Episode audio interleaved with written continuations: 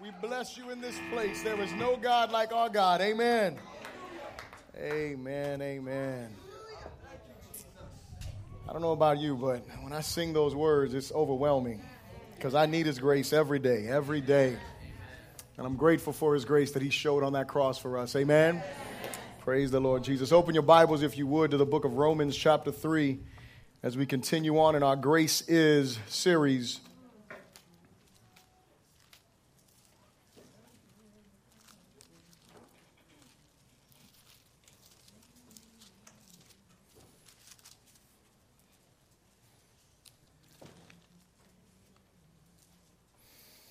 Hallelujah.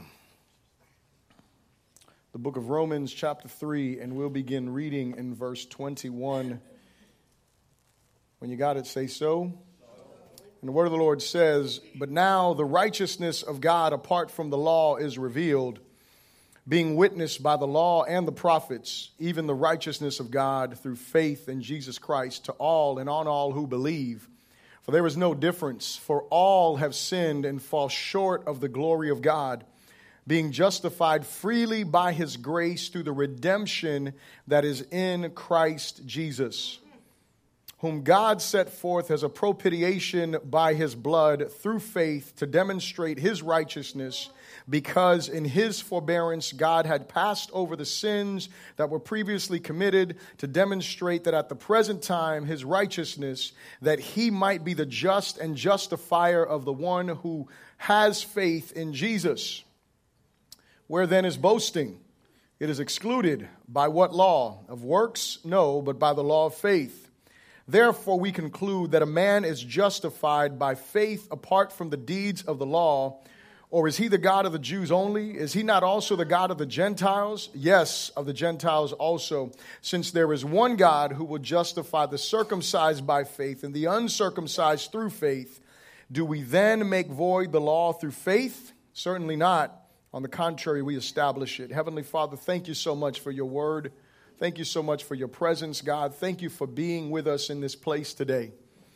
And Holy Spirit, we just surrender to you right now. Spirit of grace, speak to our hearts. Reveal yourself to us. Empower us, Lord God. Strengthen our faith, Lord God. Strengthen us in our walk with you.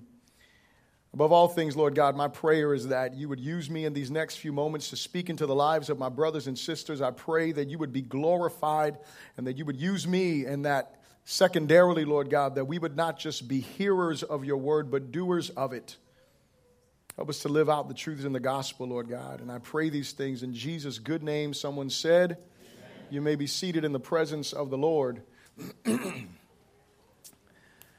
and so we began our series last week, Grace Is, and this week we'll continue in that series. Like I said, we'll be here for about for five weeks exactly, unless I end up preaching or I don't preach, or should I should I say that? Unless I don't preach the whole sermon and we decide to go into a second part. But but at this moment, we'll be here for five weeks. And so last week, the foundational thing that we should have learned is that grace is given. That's what we talked about last week. Grace is granted and it is grown in. And so foundationally, we should understand that we are granted grace. We don't earn grace. We don't do anything to deserve grace. On the contrary, we are 100% undeserving of God's grace. That's what makes it grace in the first place. Amen? And so we understand that foundationally. And so while grace cannot be earned, it does increase in our lives. How many can say amen to that? It's not something that we earn. It's something that should be increasing in our lives. And if we're honest, some of us, you know, we look at other people's lives sometimes and we see is it's almost like they seem to have more grace than we have, right? You ever, you ever, you ever thought, I'm just saying, I know I've thought that sometimes. I'm like, man, I try to, you know, figure out what they're doing that I'm not doing. Hello because they seem to have more grace. And when I say they have more grace, it seems like they, they're experiencing more of God. Remember the word grace deals with favor. And it seems like they have more favor in their life. Like they get something, like they have some special in with God or something like that. And so it seems that way, but the fact is it's not that. That's not really true. Amen? It's not really true. Everybody in this room has the equivalent access to the equivalent grace. Amen? Everyone in this room has access to the same grace. Jesus died on the same cross for every one of us, and every one of us has that same access to that. And so it's not that some people have more grace, it is that some people have begun to walk in grace in a greater way. some people have begun to experience grace in a greater way. They've begun to understand grace. And so the goal in this series is to reaffirm specific aspects of grace. And so I promise you, you're going to hear me say things that I've said before, and I'm okay with that because when you read your Bible, God repeated himself a lot. Amen. I'm just saying. And so God wants to communicate to us. He wants to continuously remind us and establish in our hearts these principles of grace. And so we want to look at those things that are revealed in the scripture. And my hope is that you get a better understanding of the implications of the grace of God for our lives and that we will also more faithfully walk in the grace of God in our lives by believing what the truth of grace is. Amen. That's the goal, and that's the heart behind what we want to talk about. And so let me say this because I was talking about growing in grace. And so we grow in grace and knowledge of the Lord Jesus Christ, not primarily through an increase of information regarding grace. Understand this, please. We don't grow in the grace and the knowledge of God because we have gotten more knowledge of what the Bible says about grace. That's not primarily how it happens because we can have a lot of understanding of the scriptures, or should I not understanding? We can have a lot of information from the scriptures. We can know a lot of verses and we can know a lot of principles. But the truth of the matter is, is that you and I begin to grow in the grace of God as our faith in grace grows. It's not just getting more knowledge, it's not just knowing more about what the Bible says, but it is learning more about the grace of God and believing it. It's not, it's one thing to know, okay, well, this is what the scripture says Jesus died for my sins, and that's a big part of grace, but do I really live like I believe that? Do I really walk in a relationship with God based on the sacrifice of Jesus, or am I still trying to make my own efforts to earn God's favor? Do I really believe that I have the favor of God? Do I really believe what God says? He tells me certain things, He communicates to me, and there's two words that I use once in a while. I remember Tullian Tchividjian was the first person that I heard use these words, but it is that we begin to trust the indicatives of the gospel for our lives. In other words, what the gospel gospel indicates, what the gospel says has already happened, what the gospel says has already occurred. That's why the apostle Paul begins saying in, in, in, in, what, what verse are we in there? I'm sorry, verse 21. In verse 21, he says there, he says, but now the righteousness of God apart from the law, say apart from the law the righteousness of God apart from the law has been revealed. And so, do I really live out of that truth, or am I trying to earn my own righteousness, earn my own way? See, when we look at what the implications or the indicatives of the gospel are, and we begin to believe those, then what happens to us is we go from believing the indicatives of the gospel to now walking in the power of those indicatives, because another one is what? That any man who is in Christ, 2 Corinthians chapter 5, verse 17, we should all know this verse. For any man who is in Christ is a new creation. Old things have passed away. Behold, all things are made new, right? Do you believe that? I know there's some days that you don't act like you're new.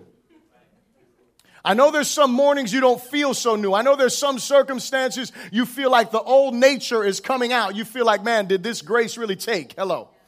I'm just saying. But, but, but the question is, did it really take? Yes, it did. If you are a believer, if you are in Christ, no matter how you feel, no matter what's going on in my life, what the Bible says is what the Bible says. That is an indicative of the gospel. And then there are the imperatives of the gospel. But here's the problem. The problem with us, especially us, and I will call us this, we are those spirit filled people, those people who understand holiness and understand God being holy. We realize this this. And something inside of us makes us want to what? Makes us want to perform for God. Hello? And so we want to earn some way of righteousness. We want to earn something. And so what we do is we become very familiar with the imperatives of the gospel. And we want to live out the imperatives because we all want to please God. That's the vision of the church. Amen. And so we all want to please God, so we learn what the imperatives are, and then we end up getting caught up trying to do, do, and do instead of getting caught up with what? Believing the truth that is already there. I can't live out the imperatives without me believing, truly believing the indicatives of the gospel. And so grace based obedience, which is what I'm talking about here, is not overbearing when we understand the truth of redemption. When we understand the truth of, of redemption, it's not overbearing to, why, why, why do I say that? Because when I really understand the truth of what Jesus has done for me, I begin to serve him out of delight, not duty. I begin to serve him out of joy, not because I have to, but because, man, he gave everything for me. So I return that same love, that same honor that he gave to me, dying in my place. See, the problem with us is that, man, some Christians, you have no joy. I didn't say you don't smile. I, I, didn't say that. I don't smile a whole bunch. I mean, I do smile, you know, once in a while, but, you know, I'm not like walking around just saying, hey, you know, that's, that's not me. It doesn't mean I don't have joy. That just means that I'm just, that's just how I am. But when I say you don't have joy, a lot of us, we are so overwhelmed by all of the, the things we have to do or all the things we can. We don't, we don't serve God with joy. And you know when we begin to serve Him with joy, it's when we really become overwhelmed by the grace of God. And so today we'll talk about grace is redeeming because grace does redeem us. And so the first thing I ask you to repeat after me is this say, to truly appreciate redemption, we must acknowledge our sinfulness. To truly appreciate redemption, we must acknowledge our sinfulness. Luke, can you bring me down a little bit? To truly, truly, truly appreciate redemption, we have to acknowledge our sinfulness. Look at the verses. We're going to walk through these verses here, these 10 verses in, in, in, in, in um, Romans chapter 3, verse 21 to 31. And we start off reading together. It says, But now the righteousness of God, apart from the law, is revealed, being witnessed by the law and the prophets and so, again, when you go to the beginning of chapter 3, you walk out from the beginning of the book of Romans, chapter 1, and all the way through, God is showing that He has revealed Himself. He's showing that creation speaks for Him, that God makes it clear that there is no one who will be with excuse when they stand before Him, because even if they've never heard the Bible preach, with uh, which, you know, you may have a position on that or whatever the case is, but here's the point the point is, creation is preaching. Are you hearing me?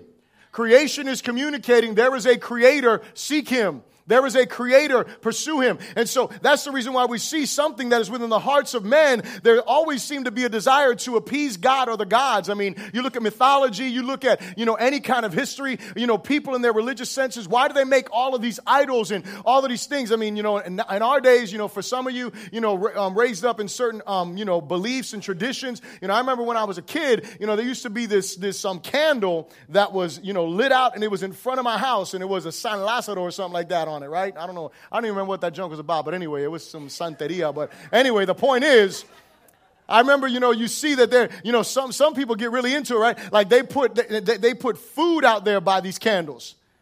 They want to feed the idol. Hello. Like he's gonna get hungry, he's gotta come take a snack, right? Just he's coming by your house, be like, yo, we left. It's kind of like, think about it like this. It's kind of like Santa Claus. Y'all remember the story, right? What do you what do you do for Santa Claus? I don't believe in Santa Claus. I'm just saying, okay? What, what do you do? You leave cookies and milk out for who? Santa Claus. Because he needs to continue, you know, he's going to stop by your house and you want to appease Santa. Why? Because, you know, he knows if you've been naughty or nice. So hopefully, right, when he comes by and he sees some cookies, that's going to make up for all of your naughty throughout the year. I'm just saying, right? Like, oh man, they hooked me up with my favorite, so I'm gonna drop something for them, right? I, I mean, the, the, the whole point, it's, it's, it's, it's the way that people deal with idols. And so the, the, what happens is the idea comes from people understood creation is speaking. And so they look at the sun and they look at the sun god Ra. And all of a sudden they start to sacrifice to this God. Why? Because they want to appease him. They want to earn his favor. They want to earn his blessing. They don't want to be consumed by him, but they want to make sure that he shines during the season that things need to grow. So they do everything they can to honor those gods. And throughout creation, it's been that way. And it's the same thing within Christianity. People want to do everything they can. In Judaism, remember, we are Judeo Christians. Say, we are Judeo Christians. Which, what that means, if you don't understand what that is, is that we originated, our faith originated in Judaism. We came from Judaism. We came from the belief system of Jewish people. Our Savior was a Jew. Hello. And so we need to get that. We need to understand we are Judeo Christians, meaning that we have within our nature, within our religious system, we have an understanding of the laws of God. And the Old Testament people, and we'll just stick to Israel, those people were doing everything they could based on what? Based on God's laws. Because what God does is He shows Himself to us, He reveals His will to us, and He reveals His standards to us. He makes them plain. And so what the Old Testament, um, you know, believers, which were the Jewish people, and a few proselytes, which were people who believed that the Jews knew the one true God. And so they began to worship people like Cornelius that you see in the book of Acts. You know, you see certain people like that. You know, the, the, the, the eunuch who was, you know, the Ethiopian eunuch, you know, people who were going to worship. And so they understood the laws. And what they wanted to do is they wanted to obey the laws. Why did they want to obey the laws? I want you to think about this. Did they want to obey the laws because they love God, or did they want to obey the laws because they wanted God's blessing? See, that, I want you to get that. The reason why trying to please God is such an issue and is so criminal, it is because many times we do it when it is not based in grace. We do it not because we love Him or because we honor Him. We do it because we want something from Him. Because some people are like, man, there's some people that are righteous, you know, they live according to the law, you know, like Paul. He was a Jew of Jews. I mean, that's what he was, right? I mean, he says it himself. He was a Pharisee of Pharisees, according to the law, blameless. And so what does that mean? That when he says blameless, it means that he did nothing within his conscience, mind, and heart to do what? To offend the laws of God. But was he doing it because of a love for God, or was he doing it because he wanted God's blessing? He was trying to secure God's blessing. And so the issue here is God comes and says through the, through the same apostle, but now the righteousness of God apart from the law is revealed, being witnessed by the law and the prophets. And so the law and the prophets reveal what? They reveal this righteousness that's going to come. They reveal this righteousness that is going to be revealed in Christ Jesus. He goes on to say this in verse 22. He says, even the righteousness of God through faith in Jesus Christ to all and on all who believe. And so, who has access to this righteousness? All. Everyone, not some people, to all who believe. If you're in this place and you don't know Jesus and you want to be righteous before God, don't leave here trying to please God by obeying the Ten Commandments. Listen, I'm not telling you to disregard the Ten Commandments. I want you to know that if you are capable, and I promise you, you are not, but if you are capable of keeping all 10 of the commandments, that still will not earn you righteousness before God. Have you ever thought about this? You ever read the law? When I talk about the law, I'm talking about like the book of Exodus, right? And the men, and one of the men's Bible studies that I go to on Thursday mornings, we're going through a, a, a topical view of, of the Bible. When I say topical, I don't mean topical like looking topically, you know, just like an overview of the scriptures. And so we're doing this overview of the scriptures. And as we're going through this and we're looking at the laws of God that are written in Exodus and, you know, the, the breaking down of the laws. You know what all that is breaking down the laws were um, when you really read it? All he's doing is he's expounding the Ten Commandments. So when you look at all of those things that are so difficult to understand, like, you know, the way that an animal dealt and the way you were supposed to deal with this, and, you know, all of these different things that are in there, all God is doing is expounding the Ten Commandments. He's making it clear you really can't keep those commandments. He's making it abundantly clear that you really cannot keep those commandments. And so ultimately, what we're supposed to do is we're supposed to respond to God in this new covenant that we have realizing I can never keep these Ten Commandments perfectly. It doesn't mean that I don't strive to live righteously and holy. Amen? That's not what grace is. Grace doesn't say, hey man, live how you want to live. Don't worry about the commands of God. Don't worry about obeying God. That's not what grace says because we'll get to that at the end here. He says we don't nullify the law. We what? We fulfill or we establish the law. So God doesn't say just do what you want to do. But the first thing we got to get when we're looking at redemption, for us to really appreciate redemption, is we really need to understand our sinfulness. Because again, what God does throughout history, we see man, like I said earlier, trying to please God, appease him, trying to do things that are earning his favor, earning his blessing. And then what God does is graciously, he reveals himself and he shows himself as being a holy and righteous God. He continues on not just to reveal himself, but then he also makes very clear what his standards are. And in revealing his standards, he shows us what his will is. But here's the problem. We are born with a sinful nature. Every one of us. This is what the scripture says. It says, for all sin, verse 23, it says, for all sin and fall short of the glory of God. And because we are born into sin, and not just that we are born into sin, but because we make decisions to defy God, to ignore his standards, and to not even care about his will, we desperately need redemption.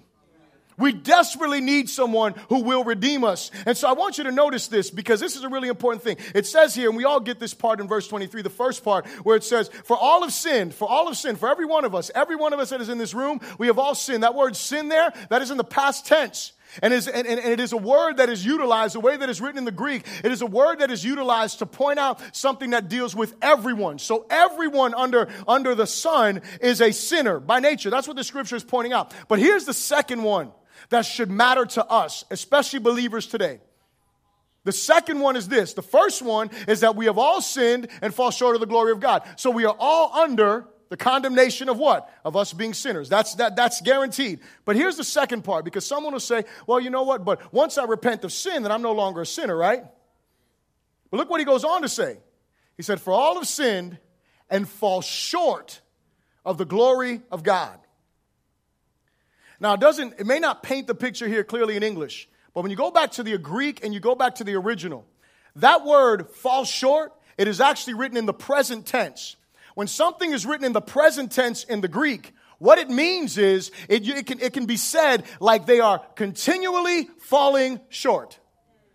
So I could read it like this For all have sinned and are continually falling short of the glory of God. So, yeah, we've all sinned and we deal with our sin that we come to Jesus recognizing that we are sinners, but we will continue.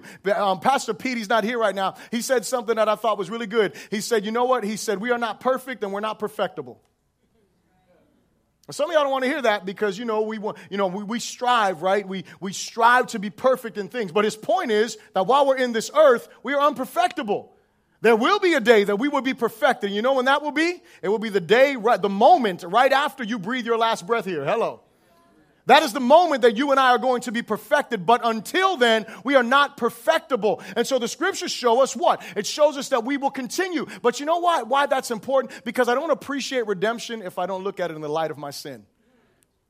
Because for me to say, well, you know, God came to redeem, we're going to look at redemption really deeply here in a moment. But when I come to say, God came to redeem me, God redeems me, when I look at verse 24 and it talks about Him freely doing something, when it, when it, when it speaks to that, well, you know what? That really doesn't matter if I don't see myself in that much need. Hello.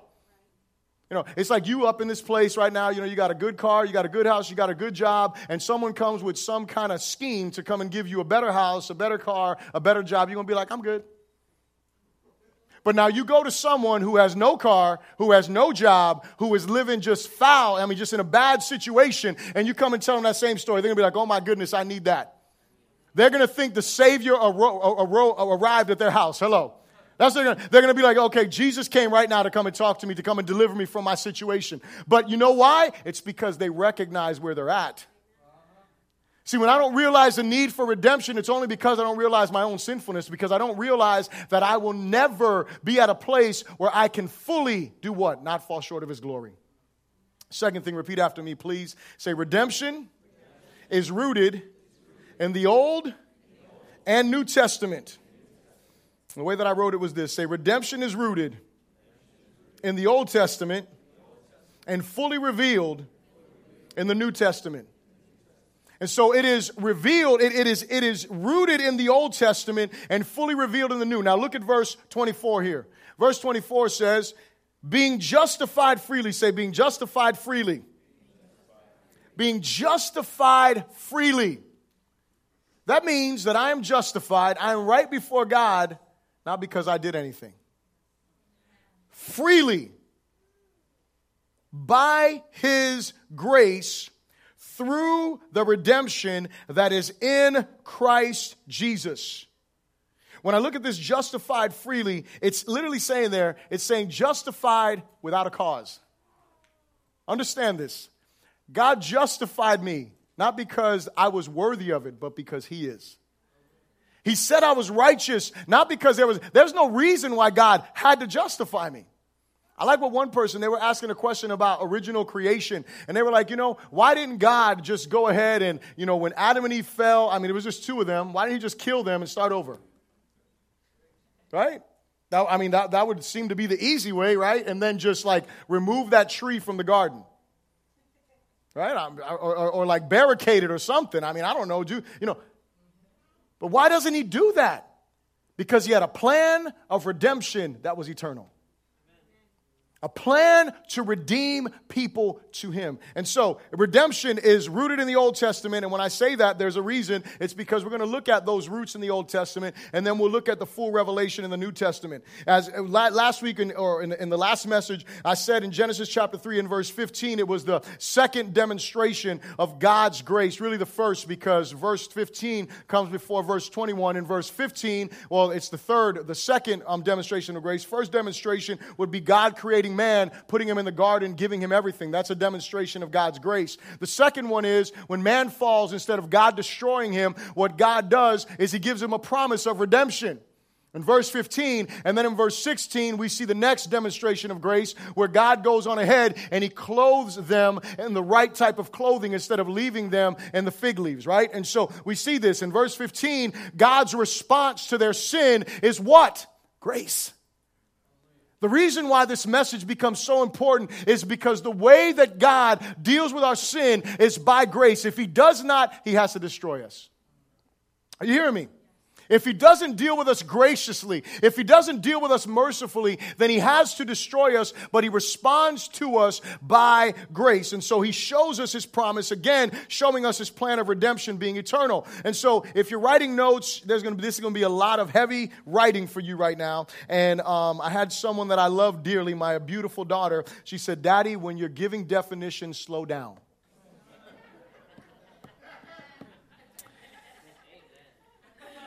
I like, I like the way she set it up in the beginning. She was like, Dad, listen, I don't, I don't want to say anything bad, you know, about your preaching or anything like that. She said, but when you're giving definitions, you know, slow down. Slow down. I was like, all right. I said, praise God, babe. Thank you for the feedback. I appreciate that. The whole church will appreciate you. And so I'm, gonna, I'm going to attempt to slow down, all right, so you can get these definitions, okay? And listen, if you don't get the definition, because I can only go so slow, okay, because my brain is moving and I'm ready to go, trying to get you out of here in a decent time, right? But here's the thing if you want, I can send you the whole definition. You know, we have this thing called email, amen and I can hook you up, and you will be like, that is exactly what he said. Glory to God. And you know what? I ain't got to slow down. We can do it real quick. Amen. I'm just saying. But I'm going to slow down for those of you that want to write some notes down and try to get this thing right. So the first thing, the Old Testament uses three terms to deal with redemption or redeem. And so the first term that is used is the word pada. Say pada. It's P A D A H for those who are taking notes. It is a verb, pada, and, it, and it's dealing with a, it, it is a legal context, okay? So this is redemption in a legal context. The word pada, it is used when an animal substitutes or, or sub, is a substitute for a person or another animal. And so the example is this.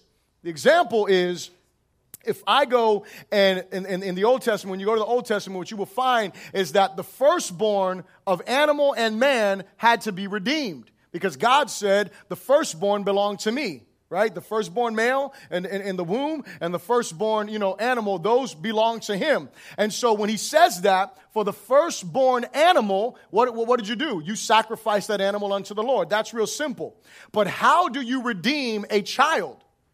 Because God condemns what? The sacrifice of human beings. He, doesn't ask you to sacrifice children to him, unlike the other gods, right? So, like the god Moloch, like that god, they used to sacrifice unto him. And so they used to sacrifice their children in the fire to him. And so God doesn't want to do that. But what God does is he gives instruction on how to redeem your firstborn son. And what do you do? You gave an animal and then you gave an offering later. And so the first word that, that is used in the Old Testament is the verb pada, and is used when an animal is a substitute for a person or another animal, and the noun is derived from the root word that means to ransom or the price paid. And so the definition would be to ransom or the price paid. That's the first word. The second word, or the second term that is involved in the Hebrew is the word Gaal. Say Gaal. It's G A apostrophe A L. Okay? So Gaal is the second word that is used there, and it is used primarily in relationship to family rules and obligations. It's the laws governing family property rights and duties. And so for this one, and mind you, it's not it all it all this this this will help you out if you're writing notes. It all means what? The price paid, the ransom. That's where it's coming from. What these words are showing is how they're applied in different contexts. And so the first one is in that legal context, right? It's dealing with redemption of man, redemption of animals, that's what happens there. And then the second one is dealing in a family context. Family context is a little bit different. Family context, if you own property and you know you're, you know someone died and then all, and then I was your brother, then I would have the right and the obligation to redeem that property for what? So your name would be preserved. That's the second one that's there. If you guys remember the story of Ruth, how many of y'all remember the story of Ruth? Raise your hand real quick. All right, so that's that's most of us. So Ruth in the Old Testament, she got married, right? Remember, she was with her mother-in-law in another land, and Naomi sons both died. And so Ruth and her and, and, and her sister-in-law, they were both with Naomi until you know the sister-in-law decided she was going to go back, and Ruth said, "I'm going to stay with you till you die." Well, when Ruth comes back to Jerusalem, there's this guy by the name of Boaz that she ends up marrying, right? And so the, what, what, what we see there is we see Boaz was what? He was called the kinsman redeemer. Say kinsman redeemer. And so what that was, when it says kinsman, it's talking about next of kin. Now, you know, if you know the story, he wasn't actually the next of kin. There was one other person that was ahead of him, and he went to that person and said, Hey, can I redeem Ruth and all that? Because Ruth wanted to be redeemed by Boaz. So the whole thing is this. It's just a picture of what redemption looked like. And so Ruth had no hope. She had no name. And now, because Boaz steps into the picture, guess whose bloodline she's part of? Crickets. She's part of Jesus' bloodline. I heard everybody. I was just trying to get everyone to say it. I heard there was a couple of people saying, Jesus, Jesus. Listen, y'all know the right answer in church is always Jesus, right? Whenever I ask a question, just say Jesus. Be like, that's it, Bishop. It's Jesus. I'm just kidding. Um, not always, but you know, most of the time. In that particular case, but why, why? Why did that happen? She had no inheritance. Her husband had died. She had no land. I mean, it was a bad time. When she comes back, she is experiencing redemption right? She's experiencing what Jesus does for us. We have no rights to anything. But graciously, God decides to save us. The third way in the Old Testament that the word is used, it is the term kafar. Say kafar. And that is K A P H A R. Now, this one's a little bit different. It means to cover. That's the definition. See how easy that was? To cover. Kafar, K A P H A R, to cover. Got it? Amen, amen, amen. Hallelujah. All right, so from the, from the root word, it comes the term meaning to cover sin, right? To atone or to expiate.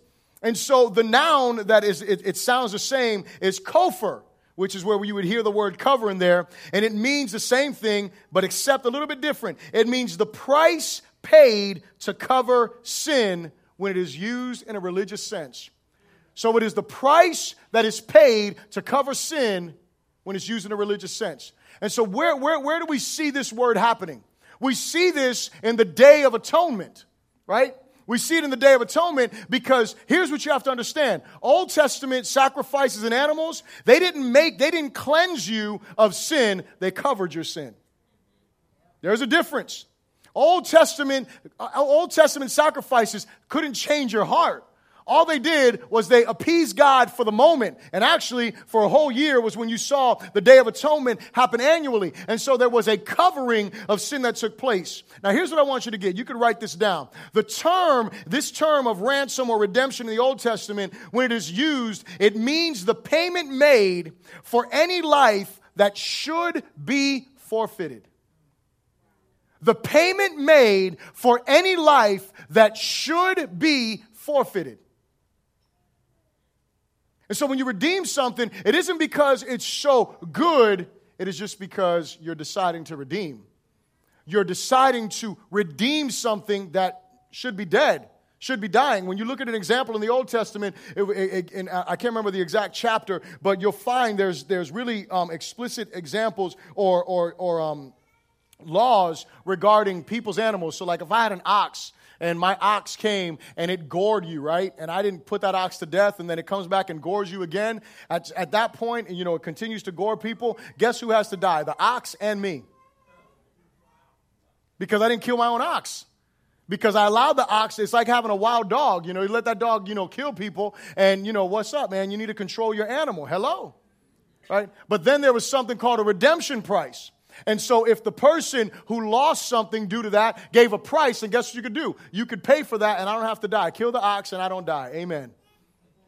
Redemption examples. Now, in the New Testament, looking at the verses that we were looking at, looking at verse 24, it says, being justified freely by grace through the redemption that is in Christ Jesus, right? So that word redemption there, now we're going to get into some more definitions. That was the Old Testament foundation, okay? So the Old Testament foundation is about ransoming, it's about paying a price, it is about covering sin, right? Those are the Old Testament um, foundations for redemption. In the New Testament, this grace is shown the believing sinner is made possible, Paul says, through redemption, which is in Christ Jesus. And so this word redemption, I'm going to spell this word out for you, okay? This word here, it is A P O L U T R O S E O S. Apolutrosis. Y'all don't think I know how to say that? I know how to say that, man. I don't, I, I don't know no Greek, man. I'm just saying. I just made that up. I was just trying to sound it out. You know, that's what my mom taught me how to do something like apolotrususu. Okay, we're good. It, okay, so it is that word, and it comes from the word apolotruo, truo, and it is A P O L U T R O O. Okay, so that's the root word of it, and this is what it means.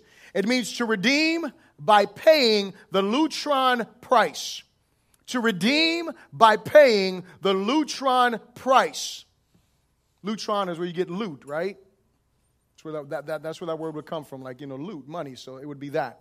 So you pay the price. That's the word. Lutroio is in the, is in the Greek, is the last word that we'll get to. And that's where it comes from. But it's paying the price that was established for something, right? That's what it's talking about. And so Jesus, he paid the lutron price for you and I.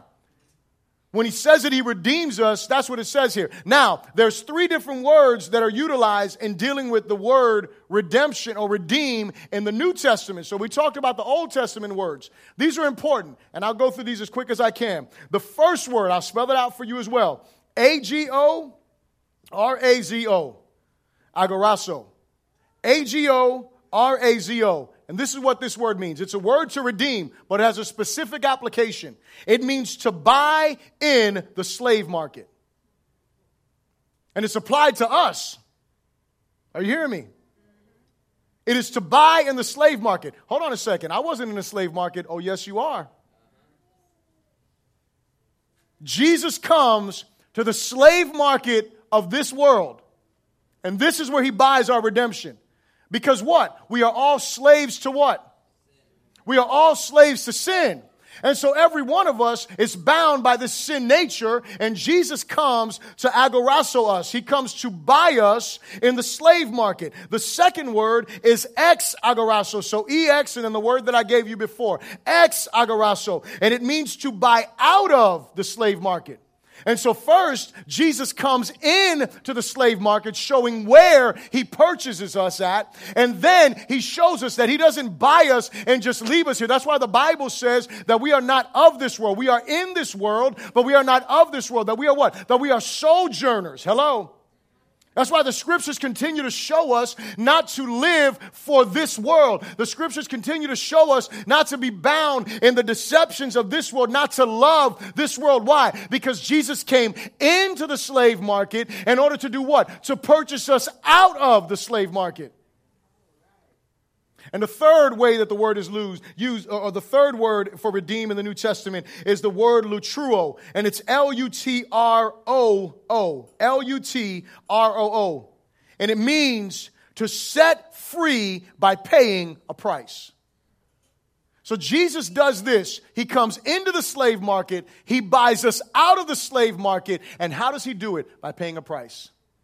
He pays this amazing price for us and he gives us this freely. And so here's what we see. Verse 24, being justified freely by his grace right? For no reason, just because he decides to do it, because it's his will. We did nothing. It wasn't because we were anything. It was because he loved us and he makes us the apple of his eyes. Not because we make ourselves the apple of his eye. He redeems us through what? Through Christ Jesus. And look at verse 25. It says, whom God set forth as a propitiation or a payment or a ransom by his blood. So what was the ransom?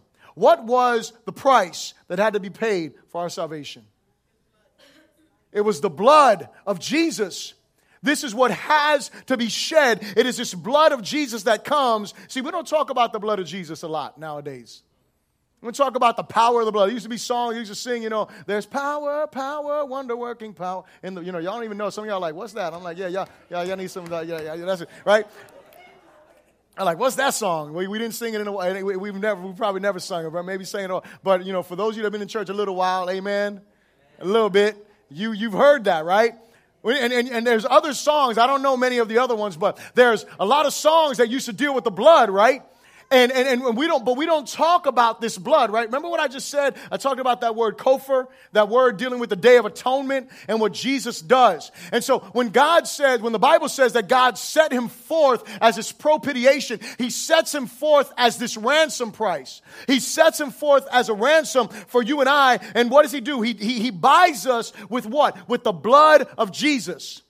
And the way that this is applied to our lives is through faith. And so understand what happens on the Day of Atonement, because you need to get this. On the Day of Atonement, what would happen is the, the, the, the high priest, first of all, he would sacrifice a bull for himself to cleanse himself and his family before he went into the Holy of Holies. So, you know, there was the outer court, there was the holy place, and then there was the Holy of Holies. And so there was this veil and he was only allowed to go in there one time a year. And when he goes in there, the first thing that he does is he cleanses himself out there in the holy place. And then once he is made, once his sin is covered, then he goes and he brings two goats.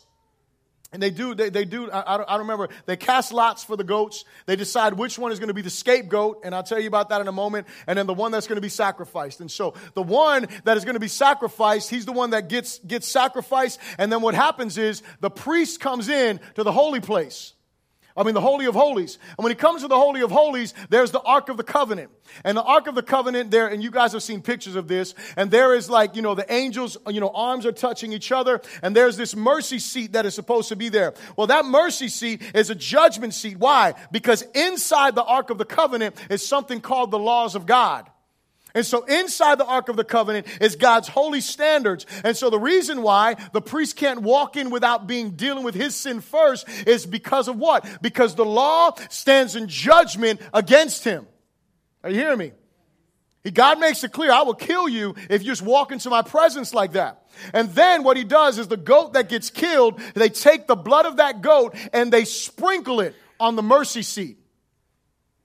And that atones for the sins of the people for this next year. Why? Now, now why? What, what is the sim, sim, symbolism here? The symbolism is the blood goes between what? It goes between the standards of God and the person who breaks his laws.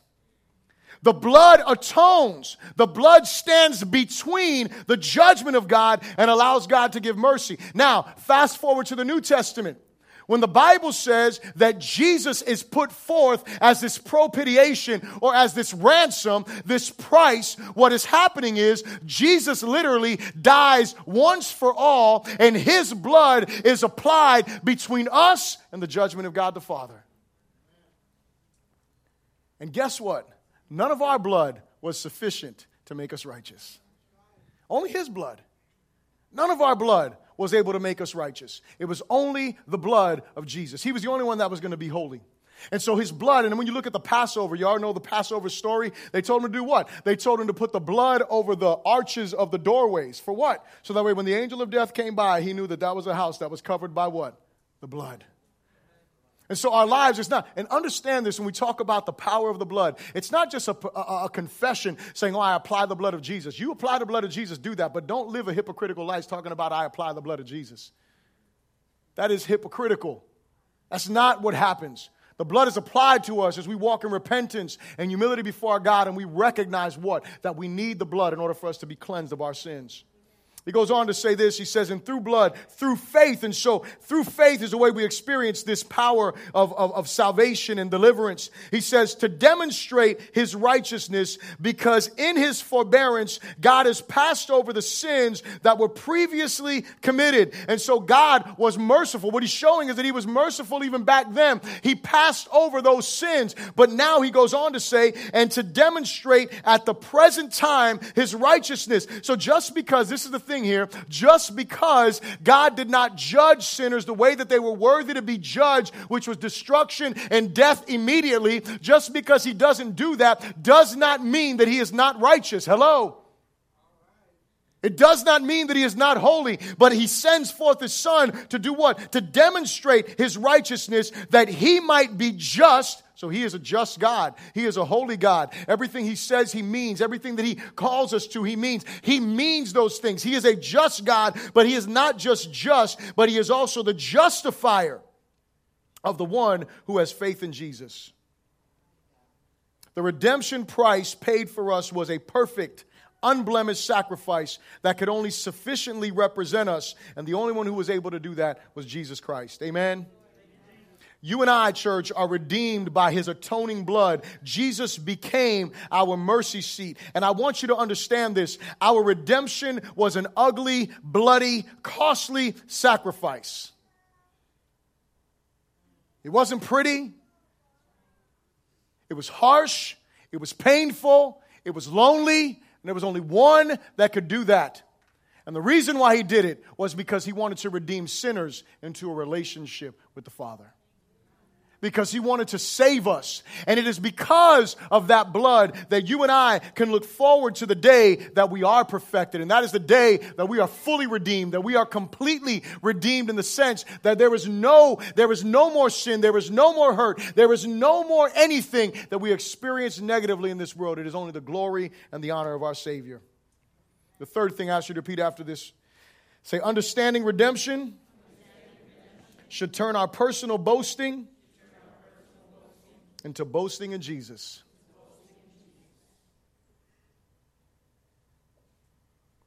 Look at verse 27. It says, Where is boasting then? Just pause for a moment. Why is Paul asking this rhetorical question? It is because people, you would think, right, after hearing all of this, that people would not want to boast anymore. And mind you, Paul is writing a letter to people that he's already preached to, to people that he's already spent time, some kind of time with, right? So he's already established some of these principles in their hearts. And it's crazy to me that he would still have to tell them, man, you shouldn't be boasting in yourself. You can't boast in your own righteousness. Because it would seem like, you know, common sense, in light of the price that Jesus paid, in light of everything that Jesus had done, that, the, that we would naturally be humbled and grateful, right? That that's what would happen. But here's the thing sinful man will always try to take credit for something. It would seem, it, would seem the natural thing would just be, hey man, you know what? I realize the blood of Jesus cleanses me. I realize the price that was paid for me. And we would be grateful and we would be humble, but men still continue to boast. And so Paul asked this rhetorical question. He says, Where is boasting then? He said, It's excluded. By what law? Of works? No, but by the law of faith. And so he's, he's letting us know it is by faith that we are saved. It is by faith that we experience these things. He says, therefore, we conclude that a man is justified by faith apart from the deeds of the law. So he's saying, look, you're not justified because of your actions. Now, listen, he also will communicate to us and let us know your actions should show that you're justified. Hello. You shouldn't just live how you want to live and be like, well, I'm justified because I said a prayer one day. I'm justified because, you know, I, I, believe those things, but are you living those things? He's not, he's, not, he's not nullifying that. He goes on, he says, or is he the God of the Jews only? And specifically, the reason why he's communicating this is because there are some people that are like, well, if I'm Jewish, then I just need to keep the laws of God and I'm going to be okay with God. But you know what God said? Just look up really quickly to verse 10 in chapter 3. Look, I want you to read this with me. Look what he says here. He says, There is none, he says, as it is written. And this is a whole bunch of scriptures that, that Paul packs in together. He says, There is none righteous. Now, when he says none righteous, does he mean some that are not righteous or does he mean none righteous?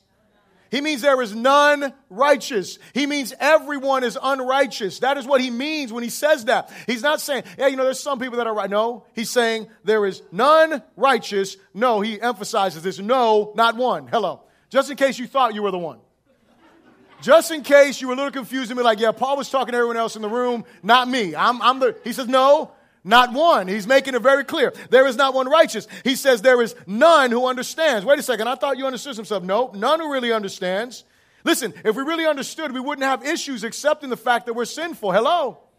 We, if we really understood, he says, There is none who seeks after God. Wait a second, I thought we were seeking after God. Remember what I said? Seeking him for his blessing is not the same as seeking after him. There's a difference. There's a difference between wanting to do things right because you want God's blessing and you living for the glory and the honor of God, which only happens once He pursues you and saves you. Hello. He says, They have all turned aside. They have together become unprofitable. There is none who does good. Wait a second. I thought there was some people doing good works. They do great stuff. No, not one. He, again, he points out, you may think they're good works. In God's sight, they're filthy rags. Says their throat is an open tomb. He says with their tongues they have practiced deceit. The poison of asps is under their lips, whose mouth is full of cursing and bitterness. Their feet are swift to shed blood. Destruction and misery are in their ways, and the way of peace they have not known. There is no fear of God before their eyes. I think he makes a pretty good argument that we are all condemned under sin even if you were a person who, you know, thought you had all these laws down. And he makes it clear. He says, not a man. A man is not justified by that. He goes on to say, is he not, verse 29, he says, or is he the God of the Jews only? Is he not also the God of the Gentiles? Yes, of the Gentiles also, since there is one God who will justify the circumcised by faith and the uncircumcised through faith. And so he's saying there's one God, right? There is one God. He is the God of the Gentiles as well as the Jews. He is the one who justifies us all by this thing called faith. And he goes on in verse 31. He says, Do we then make void? Do we make, do we nullify? Do we say that the law has no purpose? That's what he's saying there. The law through faith. He says, certainly not. On the contrary, we establish the law. Now, here's the thing one of the most difficult doctrines to understand is that of the justification by faith because we have been programmed to earn everything. Now, you think about this as parents. Don't you teach your children they need to act right and then they get some good stuff? Right? I'm just saying. Good parents don't just give their kids everything just because they're their kids. Now, here's the thing parents, let me say this we need to teach our kids grace as well. And when our kids deserve, you know, or should I say this, when our children don't deserve something, now listen, you need to be wise. Don't just be like, I'm just parent, I'm just grace parent, right? I'm, I'm just, I got a big G under my shirt. It's just grace. I'm just grace parent, right? I'm just, right? I'm just, I'm just gracious. I just always give my kids what they don't deserve. That's imbalance. Okay? And then, and then I'm mercy parent, right? I never give my kids the beating they deserve. Hello. We don't beat our kids. Listen, y'all, take that up with the word. I'm just saying, go to the book of Proverbs. You'll learn some stuff. Here's the thing we need to teach our kids grace, though. They need to be sometimes that they don't deserve something and they get it. Sometimes if they have earned for themselves, you know, some real just, just, I mean, just like they just don't deserve, they shouldn't be going to that park and you let them go. They need to see grace because that, how, that is how God is to us more times than not, if we're honest. If we're really sincere, we know, man, God has been good to me and I definitely don't deserve it. Hello. But the truth is, we teach our kids what? We teach them, you earn stuff. You know, you do stuff, you know, you do you do your chores and you get what? You know, I mean, hopefully you don't just give your kids an allowance, you make them earn something. Hello. Because they ain't gonna get no allowance anywhere else.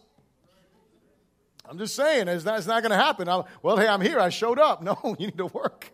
Uh, here's your allowance for the week. Thank you for showing up. I appreciate that. That's like my wife with my dog. My dog, right? I, I, believe that a dog should get treats when they do something good. Can I just get an amen? Someone, someone say amen, right? I'm just saying, see, uh, the rest of y'all are with my wife, right? Some of y'all just said amen just to appease me. But my wife, when, when my dog wakes up, actually, my wife wakes up and she walks to the pantry. My dog knows she walks over there, and I always say the same exact thing. I'm like, there's your snack for waking up today. Here you go. You just get a snack just for being you, Duchess. We appreciate you and being in the house, right? I'm just like, why are we, why, what are we rewarding her for, right? I mean, she should, anyway, I mean, once in a while, but every day, like, she, Duchess has my wife trained. I'm just saying, it's, you know, she's, she's got, glory to God. Look, my wife's back there laughing. Y'all like, oh, he didn't say that. Listen, it's a joke. It's a joke. Amen. We need to teach our kids grace, but the reason why it's so hard for us is because growing up, we earn everything. We earn everything. And so when it comes to Grace Church, we need to turn that earning it off and just thank God because He earned it for us. That's what we do when we really understand redemption. The last thing is that redemption and justification by faith do not nullify the law, but establish it by putting it in its place. So, where does the law belong? Well, first of all, the law shows us what? It shows us God's holy standards. So, where does the law belong? The law belongs right where it is. It's to show us what holy means. It's to show us what God means by being holy and to help us understand what? That we are not holy like He is. That we are not righteous where the law belongs. What does the law do? The law, we went through the book of Galatians. I hope y'all remember this. The law is a what? It is a tutor. It is a schoolmaster. It is a teacher. It does what? It brings us to Jesus.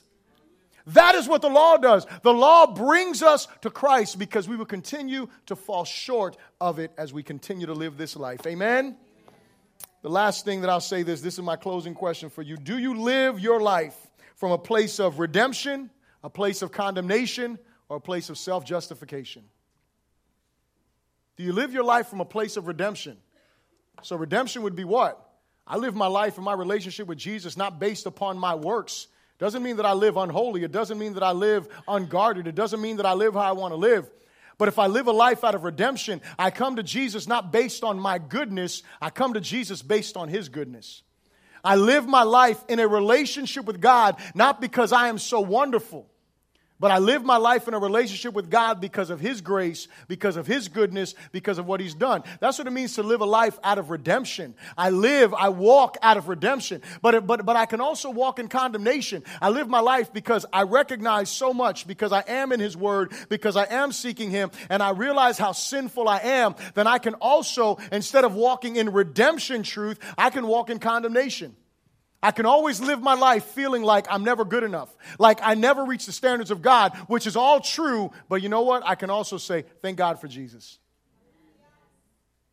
And when I live out of redemption, what I will notice, and please get this, is that I will be growing in the grace and the knowledge of who Jesus is. Therefore, it means that I will be living according to his standards more faithfully, more frequently than I will be failing. Hello. It doesn't mean that I'm perfect, it means that I'm growing in grace. And then the other side of the token is the last one. Are you living, at, are you, are you living out of a place of self justification where you just feel like you're okay? You feel like, yeah, you know, I've grown and I, and I see some stuff and I feel holy enough to be with God.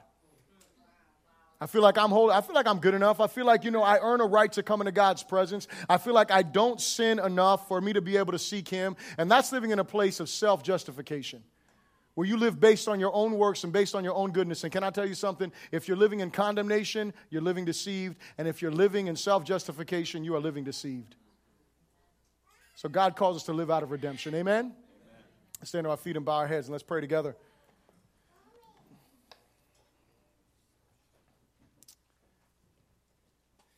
Heavenly Father, I thank you so much for my brothers and my sisters in this place. I thank you, God, for each person that is here today, Lord God. I thank you for each guest that is here. And Heavenly Father, I just pray and I ask you today, Lord God, to glorify your name within us. Help us to embrace the redemption price that you paid for us, Jesus. Help us to recognize the blood that doesn't just.